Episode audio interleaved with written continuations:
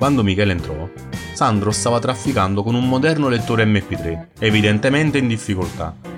Aveva un braccio bloccato e fasciato, il colorito pallido e un livido sulla parte sinistra del viso, dove aveva sbattuto cadendo.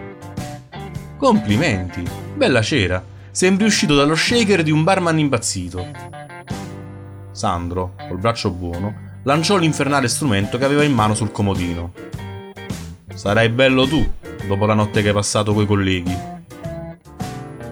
Non ti commuove il fatto che sono venuto qui invece di andarmene a dormire? No, non sono commosso. So perché sei qui. Sandro si era fatto improvvisamente serio e Michele poté osservare l'animo di sbirro che era in lui comporsi nella smorfia del suo viso. La cosa lo spaventò, ma era deciso a tenere duro. Non fece commenti sulla divinazione di Sandro circa la sua visita. E così fu lui a riprendere. Sei venuto perché vuoi sapere come mi sono trovato dentro casa tua, mentre qualcuno cercava di ammazzarti. Perché vuoi sapere a che sto con l'indagine su Morrone. E infine, ma solo infine, per ringraziarmi di averti salvato il culo. E... è un cazzo. E in cambio non mi vuoi dare uno straccio di informazione e mi tieni nascoste le cose. E le tieni nascoste pure ai colleghi. Evidentemente la telefonata di Sandro a non era servita solo a comunicare il suo stato di salute. E io non... Aspetta, Miche, non ho finito. Non mi hai detto niente.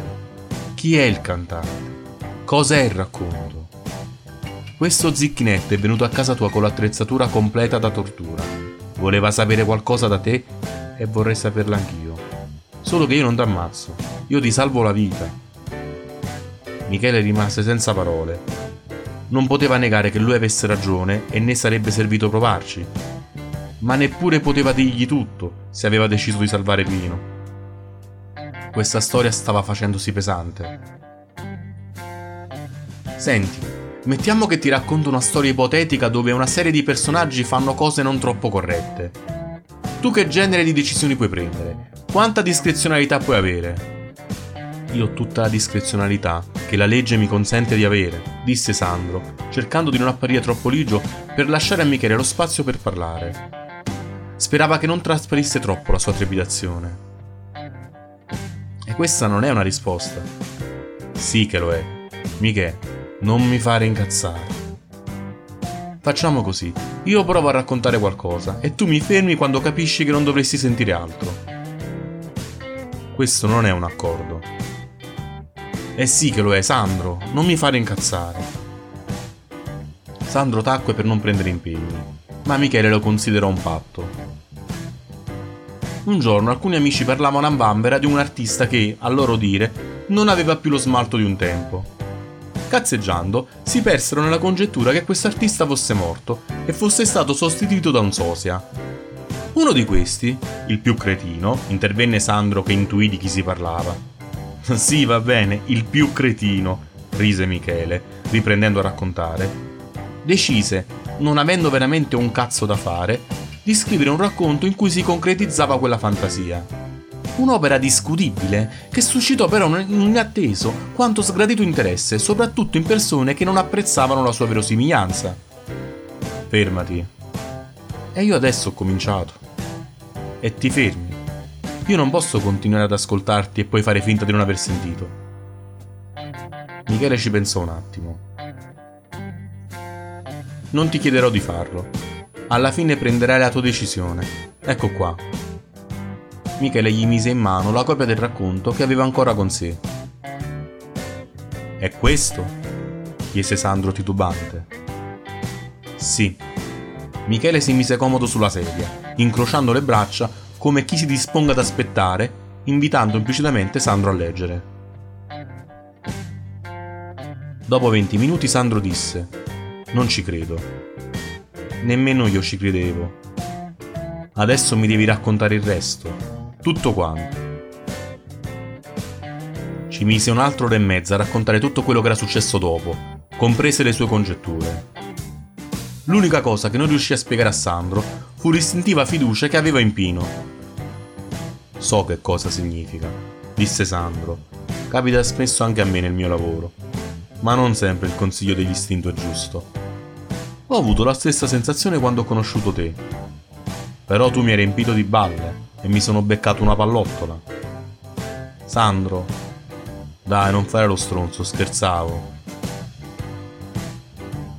Passò qualche minuto, durante il quale Sandro pensava a cosa fare e Michele non sapeva cosa dire. Finirono con il parlare contemporaneamente. Che si fa? Io credo che... Risero, ma Michele riuscì a dire, prima tu. Credo che questa storia è un bel casino. Don Vittorio Cardamone, porca puttana, suo figlio. Eh, sarebbe bello far saltare tutto fuori. Ma? Ma non è facile provare quello che dici. Immagina un momento come collegare il tizio morto a casa tua con Don Vittorio. Non c'è modo. Abbiamo in mano solo Giannini, e a questo Zicchinet manco lo conosceva, a quanto dice. Chi è Giannini? Amedeo Giannini, il ladruncolo che spaccia informatica rubata e che ha lasciato un'impronta sul tuo computer. Ora so cosa cercavano, disse Sandro, scuotendo il rotolo che aveva fatto con le pagine del racconto. Pare che sia venuto con un altro, di cui Morroni ha fatto un riconoscimento vago e che stiamo cercando per poterlo interrogare. Ma anche se lo becchiamo, non ne verrà fuori niente, non tradirebbero mai Don Vittorio. E il figlio scomparso? E la morte di Pino? Guarda che a noi ci rovina la televisione. Tra fiction in cui la scientifica e i fanno salti mortali tripli carpiati e i salotti di talk show dove si moltiplicano i plastici delle case del delitto, la gente pensa che noi possiamo fare quello che vogliamo, salvo risolvere il caso, ovviamente. Ma qui il fatto è difficile. Su che base chiederei un mandato per avere il DNA di un cantante famoso? E per confrontarlo con quale campione? Uno spazzolino di vent'anni fa? Forse potrei provare che è figlio di Don Vittorio, ma dato che mater semper certa est, pater num quam, non è nemmeno sicuro. E inoltre questo non proverebbe che non è Pino Daniele. Al massimo proverebbe che Pino Daniele è il figlio di Don Vittorio. Ancora con il latino, sorrise Michele mi do un tono. Ma a parte tutto, mi renderei ridicolo con questa indagine. Per le frazioni del tuo ufficio e la botta a Morrone, io ho un colpevole. Forse due se il riconoscimento di Morrone si fa meno nebuloso. Posso stabilire mezzi, occasione, ma non un movente. Anche se con loro precedenti non mi serve. Circa l'aggressione a casa tua ho tutte le prove che voglio. E noi eravamo lì a sorvegliare te in relazione all'effrazione, naturalmente ma ho anche un cadavere a cui non posso chiedere perché ti voleva torturare e forse uccidere. E ti resto solo io, disse alla fine Michele. Sandro assunse un'aria seria. E infatti, un pazzo farneticante di complotti e di sostituzioni di identità che non si possono provare. Perfetta conclusione di un'indagine del cazzo. Michele lo guardò colpito dall'ultima frase. Gli venne il dubbio che Sandro davvero non credesse a quello che gli aveva raccontato Michele, vattene a dormire, che mi fai riposare pure a me. Anzi, passami quell'arnese che mi sento un po' di musica buona invece di stare a sentire a te. Michele meccanicamente gli passò l'apparecchio e si avviò lentamente alla porta. Nell'uscire sentì che il lettore di Sandro, cui lui aveva sfilato le cuffie, era finalmente partito. Si voltò a guardarlo, mentre lo stupore si trasformava in comprensione. Sorrise vedendolo ascoltare ad occhi chiusi la selezione, senza dubbio premeditata, e fingere beatamente di ignorarlo. Era Lazzari Felici.